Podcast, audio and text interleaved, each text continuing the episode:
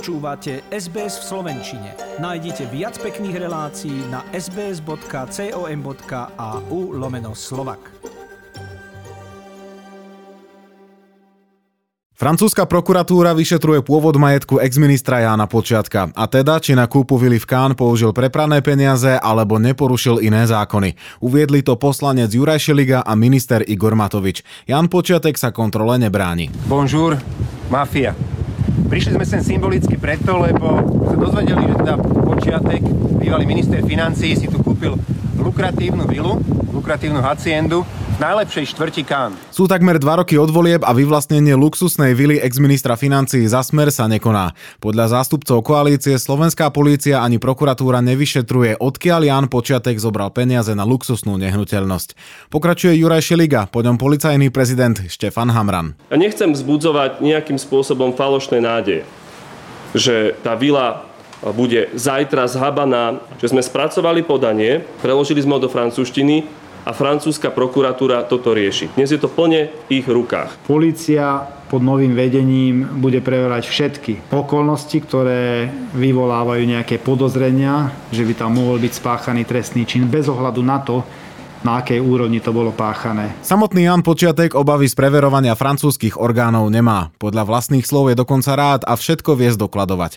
Súčasný zákon o preukazovaní majetku je podľa ministra financií Jalový. Chystá preto jeho sprísnenie. Niekoľko týždňov už o tejto téme diskutujú s koaličnými partnermi. Hovorí Igor Matovič. Niektorí to vôbec neblokujú, niektorí s tým nemajú najmenší problém a niektorí si už iba keď som len, čo len trošku tú tému otvoril, tak e, zrazu e, vymyslí a vyhovorky, prečo nie. No nie je to Boris Kolár. Dobre, viac už vám hovoriť nebudem. Zmenám sa nebráni ani opozícia. Otázkou však zostáva, ako bude nastavené dokazovanie. Pokračuje poslanec Peter Pellegrini. Či bude musieť sa vyviňovať samotný človek, alebo bude platiť ako v normálnom právnom štáte, že štát alebo štátne orgány vám musia dokázať vinu. Ministerstvo spravodlivosti chce na najbližších koaličných radách predstaviť nové riešenie zákona o preukazovaní pôvodu majetku.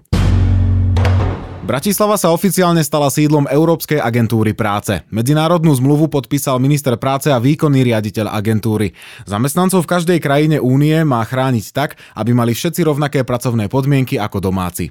Ak sa rozhodnete pracovať alebo podnikať v jednom zo štátov Európskej únie a nie ste si istí, aké máte práva či povinnosti, môžete sa obrátiť na novozriadenú Európsku agentúru práce.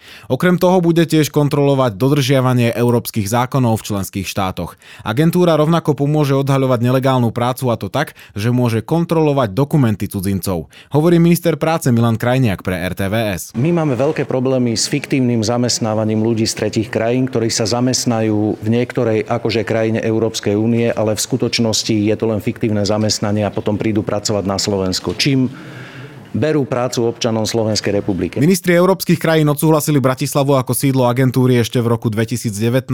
Vtedajší minister práce Jan Richter riešil s ministrami V4 problém zamestnancov z tzv. tretích krajín. Pokračuje Jan Richter. Sa týka e, srbských vyslaných zamestnancov tu cez rôzne podvodné agentúry, No, treba povedať, že to bolo okolo 800 ľudí v tom čase, ktorí neboli sociálne prihlásení. To znamená, že bolo nevyhnutné z našej strany robiť nejaké opatrenia. Prvý problém, ktorý chce agentúra práce riešiť, sú práva sezónnych zamestnancov. Jednou z tém budú aj dopady pandémie spojené s online prácou, ale aj schránkové firmy.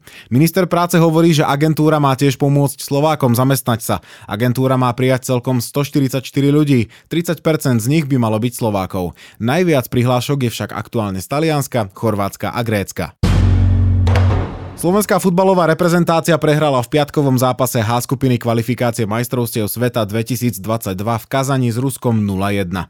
Slováci tak prakticky stratili šancu na postup na svetový šampionát v Katare. Po 7. kole v tabulke klesli na 4. miesto. Na vedúce duo Chorvátsko-Rusko strácajú už 7 bodov, pričom v hre ich zostalo len 9. Na záverečný turnaj do Kataru postúpi priamo jedine víťaz skupiny. Mužstvo na druhom mieste zabojuje v baráži. Slováci už o dva dny nastúpia v chorvátskom Osieku proti úradu úradujúcim vicemajstrom sveta. Po tomto zápase uzavrie Slovensko kvalifikáciu na budúci mesiac. 11. novembra Tarkovičovci budú v Trnave hostiť Slovinsko a o 3 dní neskôr ukončia kvalifikáciu na Malte. Zborná sa v piatkovom zápase dostala do vedenia už v 24. minúte po vlastnom góle nášho stopéra Milana Škriniara. Bol to napokon jediný gol súboja, keď Slováci nevyužili viacero dobrých šancí. Rusi upravili vzájomnú bilanciu so Slovenskom na 4 výhry, 3 remízy a 4 prehry. Útorok 5.10. by 85 rokov oslávil Václav Havel. Český spisovateľ a dramatik, vedúca osobnosť politických zmien v novembri 1989, bývalý prezident Československej socialistickej republiky a Českej a Slovenskej federatívnej republiky, posledný prezident Československa a prvý prezident Česka. Jeden z prvých hovorcov Charty 77, ktorý aj v zahraničí predstavuje symbol boja za slobodu a demokraciu v krajinách bývalého východného bloku, sa stal laureátom najvyšších štátnych významov vyznamenaní mnohých krajín. Za celoživotné úsilie a dodržiavanie ľudských práv ho viackrát nominovali na Nobelovú cenu mieru. Mně se zdá, že, že dnešní civilizace je ve stavu jakési krize, jakéhosi rozcestí. Zdá se mi, že těm všem velkým ohrožením, kterým musí čelit dnešní lidstvo, lze čelit tehdy, objeví se v politice určitá nová mentalita, nový duch, hm, nový vztah ke světu, nový typ odpovědnosti. Václav Havel zomrel 18. decembra 2011 vo veku 75 rokov v Prahe. Chcete počuť viac relácií ako táto? Počúvajte cez Apple Podcast, Google Podcast, Spotify alebo kdekoľvek získajte svoj podcast.